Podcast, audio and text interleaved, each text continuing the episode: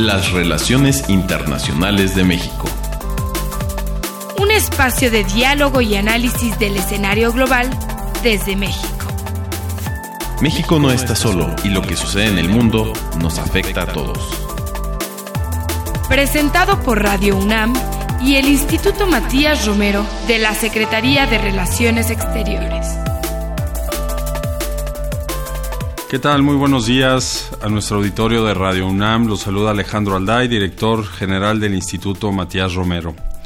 Esta mañana vamos a hablar en nuestro programa Las Relaciones Internacionales de México sobre panorama actual en la Unión Europea. En los últimos meses, quizá en los últimos años, Europa ha tenido que afrontar diversos factores internos, externos, que han cuestionado el proceso de integración y que actualmente lo coloca en un momento de reflexión sobre su futuro por algunos aspectos que vamos a revisar ahora, tanto locales en elecciones eh, nacionales como en las elecciones del Parlamento. Y para ello, pues tenemos el gran honor de contar esta mañana con el doctor Jordi Bacaria, quien es el director de la revista Foreign Affairs Latinoamérica y quien es también catedrático del ITAM y de la Universidad Autónoma de Barcelona. Bienvenido, doctor.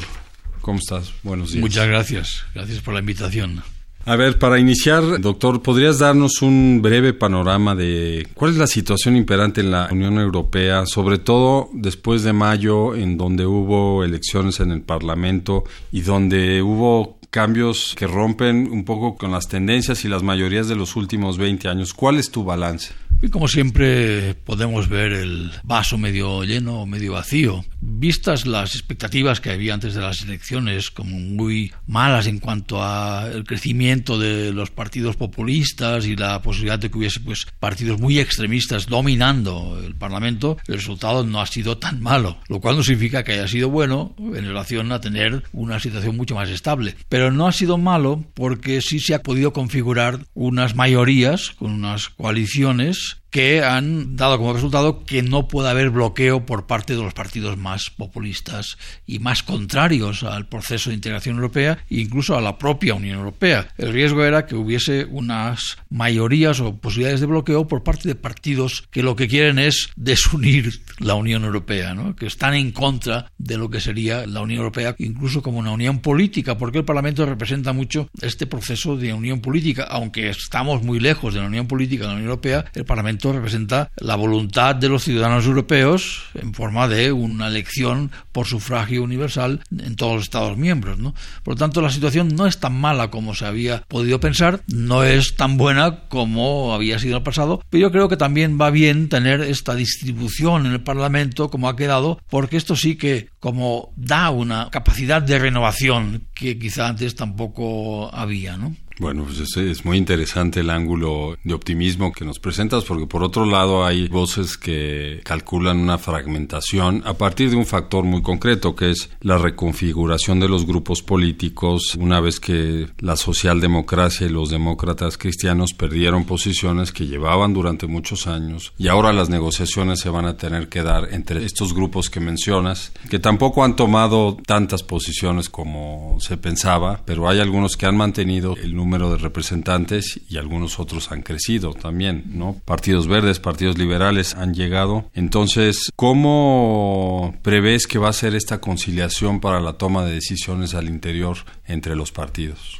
Bien, de momento el primer elemento que nos permite ver cómo van las cosas, que también ha recibido ciertas críticas de cómo los miembros del Consejo Europeo han pactado los principales cargos de liderazgo en las instituciones europeas, bien, es un tema con mucha controversia porque pues eh, surgió esta idea de los candidatos principales, ¿no? De los candidatos en, en, Alemania, digamos, es decir, cada grupo político con representación o que esperaban representación al Parlamento ponían a un líder, ¿no? De su formación, pero con la esperanza de que este líder luego tuviese opciones de ser o el presidente de la Comisión Europea o presidentes de otros ámbitos, sobre todo presidente de la Comisión Europea, porque es el punto clave, porque no deja de ser el ejecutivo, ¿no? Que además tiene capacidad de iniciativa legislativa que no la tienen otros órganos. Pero las cosas a veces no son como queramos que sean, ¿no? Porque lo que dice el tratado es que el Consejo Europeo, es decir, la formación, la institución formada por jefes de Estado y de Gobierno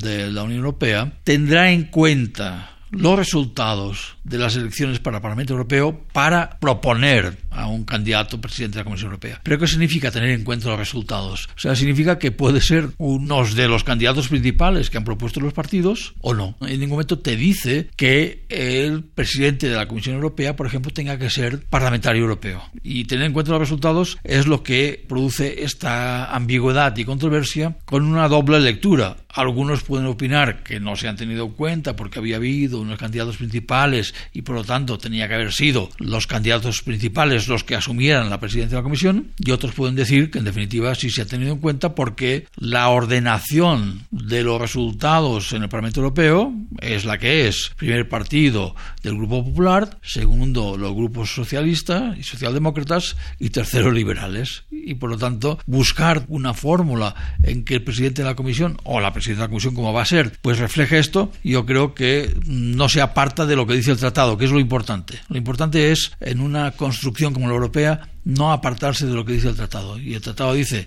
que se tenga en cuenta y si la presidenta de la Comisión Europea, que va a ser la señora Ursula von der Leyen, es alemana, representante de los conservadores alemanes y actualmente pues fue ministra de Defensa, obviamente sigue la lógica del arco parlamentario del Parlamento Europeo. Entonces no se va en contra de nadie, simplemente que en estos paquetes se negocia todo y todo significa no sale como algunos habían querido, el señor Tiendemann se queda fuera porque evidentemente pues también tenía pocas opciones y no ganaba la socialdemocracia europea a ser presidente de la comisión, pero uh, sí se reparten cargos de manera que uh, los importantes, algunos no dependen ni deben depender del Parlamento Europeo, de las elecciones, sí. no están en el tratado, pero sí del acuerdo de los miembros del Consejo Europeo. Y por lo tanto la presidencia del Parlamento Europeo se discute en ese paquete, la presidencia del Banco Central Europeo también se discute en este paquete, también es así para lo que es el alto representante de la política exterior y de seguridad europea. Pero en el caso de la Comisión Europea, también, a pesar de que la señora von der Leyen quedó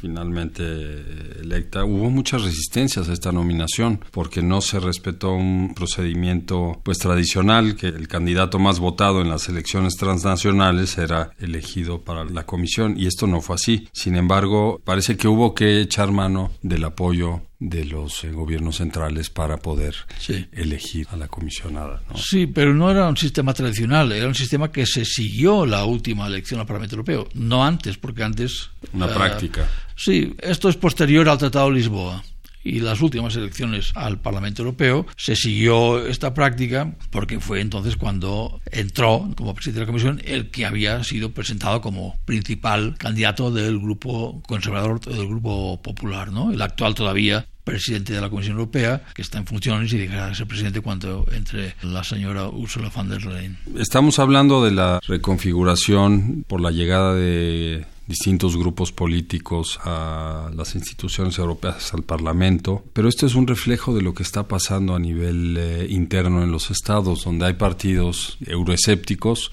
y partidos, por otra parte, que se asocian más con la extrema derecha, que tienen presencia creciente en países como en Polonia, Hungría, en Italia y en la propia Francia. De ahí que esto pone a prueba la propia institucionalidad de la Unión Europea. En esta ocasión, pues ha dado muestras de sí, solidez. Sí, por supuesto, y es así. Pero hay algo que es bastante curioso, ¿no? porque también el caso de España con el ascenso del partido de ultraderecha Vox, ¿no? Es curioso También, porque es el sistema de elecciones a Parlamento Europeo lo que facilita, porque aunque sean elecciones al Parlamento Europeo, siempre los votantes acaban votando en clave nacional, lo que facilita es que estos grupos tengan una, por decirlo así, sobre representación en relación a lo que es su representación en el ámbito nacional. Por ejemplo, uno de los casos más claros es el de Farage en el Reino Unido, es decir, tiene muy pocas posibilidades en el sistema electoral del Reino Unido de tener una representación parlamentaria, pero cuando esto se traslada al ámbito europeo, ahí toma mucha fuerza. En el caso de Italia pasa lo mismo, en el caso de España pasa lo mismo. Y donde está quizá el riesgo mayor de disidencia, porque ya no son partidos que se están teniendo una doble representación, digamos, en el ámbito nacional y en el ámbito europeo, esos son los países que forman parte sobre todo del grupo de Visegrado, son los países, los últimos en entrar en la Unión Europea, Hungría, Polonia, entre otros, que ahí hay un gobierno que representan a lo que serían los disidentes de lo que es la Unión Europea actual, con unos límites,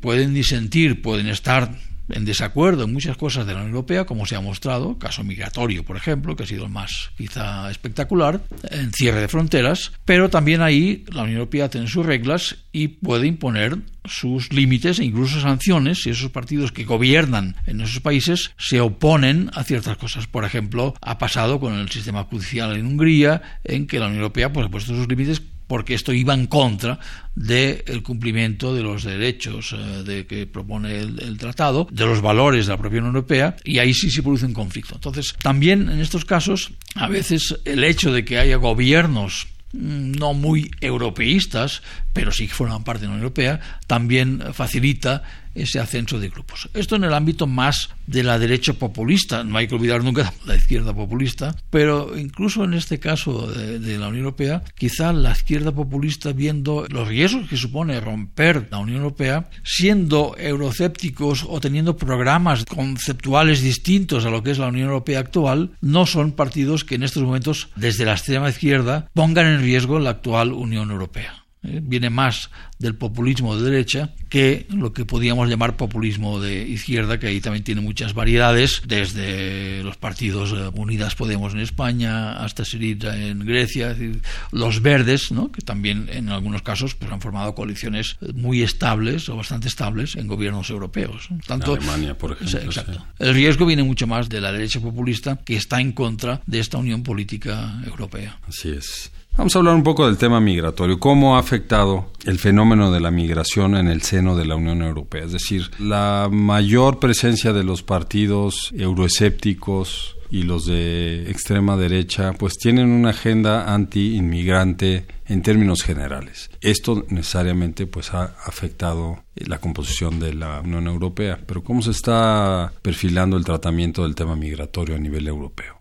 ¿Qué pasa con el tema migratorio? la crisis de 2015 implica que en este año debido sobre todo a la guerra de Oriente Medio, sobre todo en Siria y por el Estado Islámico, se produzcan desplazamientos forzados por razones tanto de migración económica, pero sobre todo de refugiados que tienen que huir. Y hay más de un millón de personas entrando por todas las fronteras posibles de la Unión Europea, sobre todo por la frontera del este, que es Grecia frente a Turquía, pero también muchos buscando entradas por los Balcanes y los países pues más centroeuropeos y algunos por los norteeuropeos y esto unido también al proceso de degradación de todo el ámbito de Oriente Medio y la aparición del Estado Islámico, provoca también un temor no solo a lo que es la migración, sino incomprensiblemente desde el punto de vista justificativo, pero en todo caso desde el punto de sensibilidad de los ciudadanos europeos, de que pueda haber una filtración, una entrada de terroristas a través de estas eh, vías de flujos migratorios. Cosa que, bueno, es bastante absurda porque generalmente el terrorismo tiene otras vías de entrada mucho más cómodas que las columnas de migrantes que intentan entrar como pueden como refugiados desplazados. También ahí está en cómo separamos lo que son refugiados, que tienen un estatus. El primer país que llegan ahí tienen derecho a pedir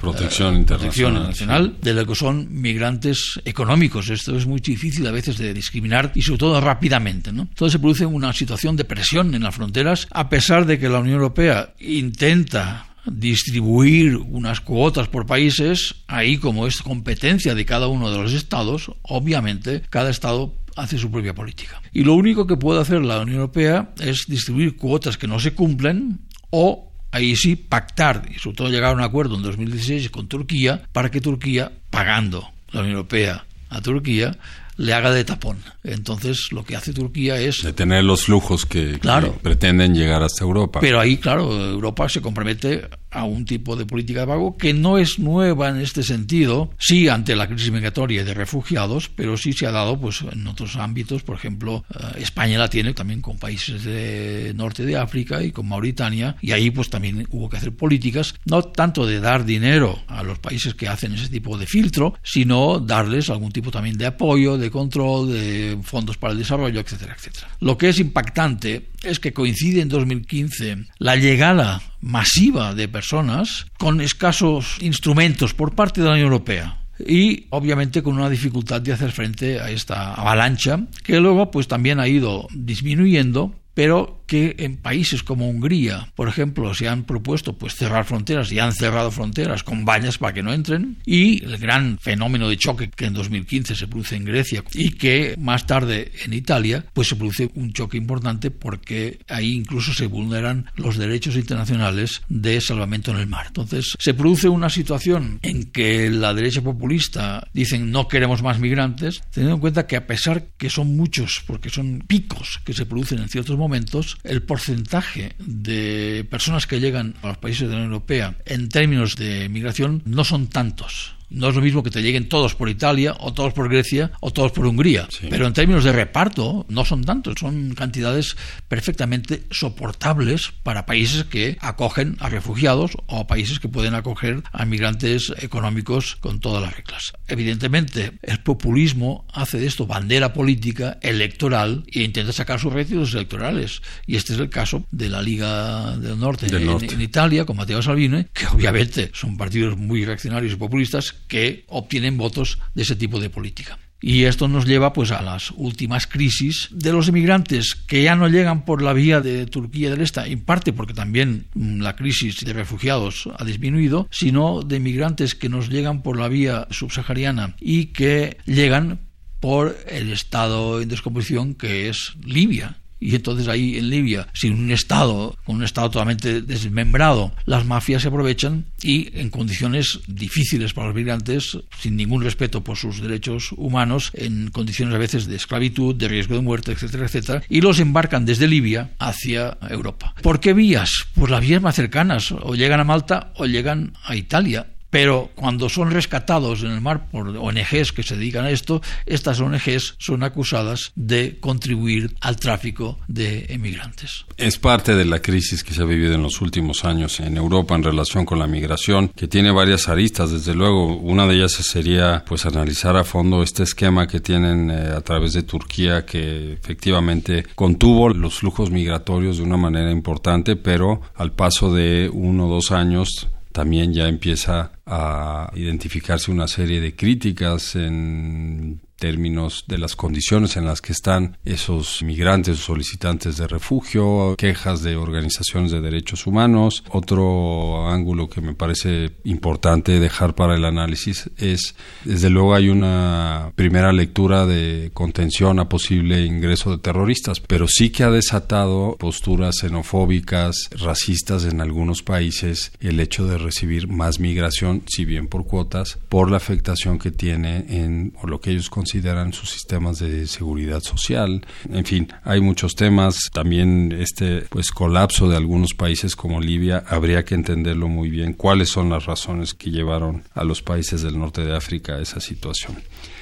Pero vamos a hablar de otro tema que es muy relevante también en el contexto europeo actual. ¿Cuál es la situación en este momento de cara al Brexit ante la llegada de Boris Johnson como primer ministro del Reino Unido? Porque también eh, las elecciones al Parlamento tuvieron necesariamente que pasar por esa lectura sobre la posible salida del Reino Unido. Es una situación que tiene dos perspectivas. La de la Unión Europea, que es, es el Reino Unido quien ha dicho que quiere salir y por lo tanto hay que ir con prudencia y respeto hacia las decisiones que tomen los ciudadanos británicos, pero luego hay la posición británica que es que no se aclaran. Es decir, no se aclaran en el sentido de que el referéndum tuvo unos resultados de salida, pero tampoco tan espectacularmente mayoritarios. Fue mínima la mayoría. Fue mínima y esto ha producido una división fuertísima en la propia sociedad británica, con intentos por parte de los conservadores, porque dentro de cada una de las formaciones principales, conservadores y laboristas también están divididos. Los únicos que estarían menos divididos en cuanto al Brexit son los liberales, que son los que están a favor de seguir en la Unión Europea, por la formación de conservadores están divididos, como se ha visto también, eh, como ha perdido ahora la mayoría que tenía parlamentaria Boris Johnson, pero claro, cuando la mayoría es de un parlamentario es muy fácil de perderla. Entonces, claro, ahí la política que ha seguido en los conservadores británicos es una política incomprensible en el sentido político de la palabra, que en lugar de buscar soluciones parece que se van contra el precipicio, ¿no? Porque ya empezamos por un referéndum bastante inusual y temerario,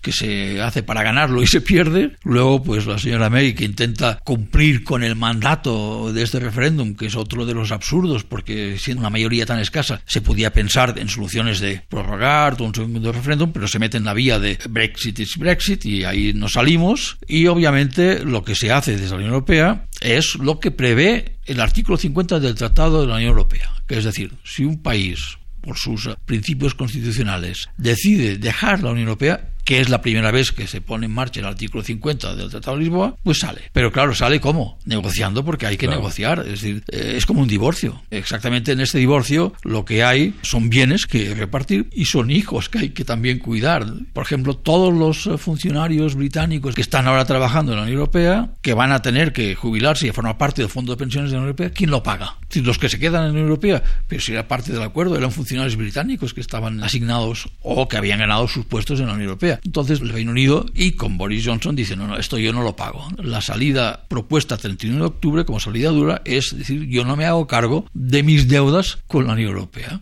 Es como un divorcio y ahí te quedas. Entonces, por parte de la Unión Europea, además de la factura de salida, también hay la situación de Irlanda del Norte con Irlanda. Claro, decir, ¿por qué? porque esto tiene que ver con los acuerdos de Viernes Santo, de un proceso de paz que se consiguió muy duramente con muchas dificultades de tener lo que es lógico que se tenga entre dos países de la Unión Europea una situación sin fronteras para el comercio. Y obviamente esta situación que contribuye al proceso de paz en Irlanda del Norte ahora se quiebra porque entonces sí hay una frontera dura entre la Irlanda y Irlanda del Norte cosa que no quiere la Unión Europea porque está comprometida con ese acuerdo y entonces quiere mantener esa frontera. Pero ¿cómo mantienes esa frontera abierta si el país que es Reino Unido, Un lado de la frontera ya no es miembro ya de no la es miembro, Unión? ¿no? Claro. Entonces ahí es esta solución que propone la Unión Europea que Boris Johnson y no sabemos si mayoría ya, pero el Reino Unido no acepta. Este es el principal eh, problema, aparte de decir, tampoco quiero hacer frente a pago de mis obligaciones de salida, porque te sales y tienes tus obligaciones, y digo, que las puedes poner en un solo pago, pero que tiene que ver también pues de funcionarios europeos que son británicos que se van a ir jubilando y la Unión Europea y los ciudadanos europeos tendremos que ir pagando estas pensiones. Entonces, no se vale, me voy y no pago. Entonces, esto es lógico que la Unión Europea tenga una posición que es, hemos negociado ese acuerdo de salida y ese acuerdo de salida no se cambia. Y Boris Johnson dijo, pues me voy a salir sin hacerme cargo de ese acuerdo de salida, que a la vez, según confiera la salida del Reino Unido, tendría que haber un nuevo acuerdo de comercio con la Unión Europea, que tampoco lo hay. Entonces son dos problemas, uno es el de salida y otro es el de qué relación establecerá el Reino Unido en el futuro con la Unión Europea. Sí que hay varios retos en relación con el posible Brexit, no solo por eh, la falta de un acuerdo que sea respetado por ambas partes, la famosa cláusula backstop para no establecer una frontera física entre Irlanda del Norte y la República de Irlanda y también el tema pues de las maniobras legales internas que ha intentado Boris Johnson en las últimas semanas. Estamos a unos días de que se venza el plazo y pues será muy interesante ver cuál es el desenlace. Por último, doctor, quisiera pedirle un comentario muy breve sobre el liderazgo en la Unión Europea. ¿Lo va a asumir Emmanuel Macron? ante la salida de Angela Merkel. Ya hizo un intento Ah, sí. muy notable en la cumbre del G7 G7. que, que hospedó en Biarritz. ¿Cuál es su opinión? Bien, también es difícil porque el liderazgo de Merkel ha sido muy fuerte, porque Alemania no solo es el liderazgo político de una persona, es el liderazgo económico. Económico. Pero también en estos momentos Alemania está con un problema importante de caída, de desaceleración de la economía, en gran parte por la caída del comercio. Caída del comercio que tiene dos componentes, no olvidemos. Una es las políticas de Estados Unidos y de Trump, arancelarias, y también la obsesión de Trump contra Alemania, porque él analiza eh, el déficit comercial y Alemania pues es principal responsable de ese déficit comercial, cosa que es muy discutible, que implica en términos de cadenas de valor, pero esta es la posición de Estados Unidos, pero también tiene que ver en gran parte por el Brexit. Es decir, una gran parte de la caída del comercio exterior de Alemania, de la exportación de Alemania, tiene que ver con el Brexit porque también, evidentemente, hay una incertidumbre sobre lo que va a pasar, pues todos los eh, actores y agentes toman posiciones. Tanto ahí hay una doble caída de liderazgo fatal, en el sentido de que se pierde el liderazgo político y se pierde liderazgo económico. Ahora, la pregunta es, ¿el liderazgo político lo puede asumir Macron? Seguramente, y es hábil, sabe muy bien, es un líder eh, que puede encabezar esa moderación de la Unión Europea, es joven, no está enfermo, es decir, hay toda una serie de, de componentes que puede pensar que Macron puede ser un líder político. Pero Francia no es el líder económico que puede ser Alemania, ni tan siquiera con la desacción alemana. Francia tiene la potencia económica que tiene Alemania. Es más, la economía francesa está muy gripada, sobre todo porque es una economía muy estatalizada, que también Macron ha tenido que hacer un programa de más mercado, más privatización, menos política estatal, que le ha llevado, en algunos casos, como ha pasado con el problema, las manifestaciones bastante en caso violentas de los Gilets Jaunes, de los chalecos amarillos, que empezó todo por un aumento del precio del combustible, básicamente el diésel, que es lo que utilizan en las zonas rurales de Francia. Porque es que dicen, no, pues esto en las zonas urbanas tiene poca importancia. Pues claro, en las zonas urbanas realmente hay buen transporte público, en Francia uno se mueve sin necesidad de auto y cuando tienes auto es lo mínimo y si lo tienes te lo puedes mantener. Pero el mundo rural de Francia vive y necesita depende del auto. Entonces esto ha generado esta revolución, esta mini revolución importante que le ha erosionado esa capacidad de transformación de la economía francesa y del liderazgo de Macron. Pero ahora pues el G7 lo ha vuelto a poner en primer plano su habilidad y también pues la manera de encabezar este liderazgo. Pero mañana puede pasar otra cosa. Así es. ¿no? Entonces, ¿por qué? Porque la economía francesa no es una economía tan potente como la alemana y hay que pensar siempre en los dos liderazgos. Así es. Bueno, aunque también hay que mencionar que Christine Lagarde quedará al frente del Banco Central Europeo y esa puede ser una alianza importante para... Muy importante y sobre todo dará continuidad a la política de Draghi y por lo menos hasta ahora, y ha manifestado que no va a seguir los consejos, advertencias y exigencias de los halcones monetaristas eh, europeos. Pues muy bien, veamos en las próximas semanas cómo se dan los acuerdos al interior del Parlamento a partir de esta nueva composición, qué sucede con el proceso de Brexit del Reino Unido y también cómo se va configurando el nuevo liderazgo en la Unión Europea. Vamos a agradecer a nuestro invitado, al doctor Jordi Macaría, quien es catedrático del ITAM y de la Universidad Autónoma de Barcelona, por su participación en nuestro programa Las Relaciones Internacionales de México. Muchísimas gracias, doctor. Muchas gracias, Alejandro. Y también agradecemos a nuestro auditorio por su atención. Los invitamos a que nos escuchen el próximo martes a las 10:15 horas a través de Radio UNAM en el 860 de AM. Y asimismo les invitamos a consultar este y otros de nuestros programas a través de la plataforma SoundCloud en la cuenta del Instituto Matías Romero, así como en nuestras redes sociales. La producción estuvo a cargo de Ana Teresa Sáenz, la realización de Jorge Escamilla y la operación técnica de Gilberto Díaz. Se despide Alejandro Alday, director general del Instituto Matías Romero.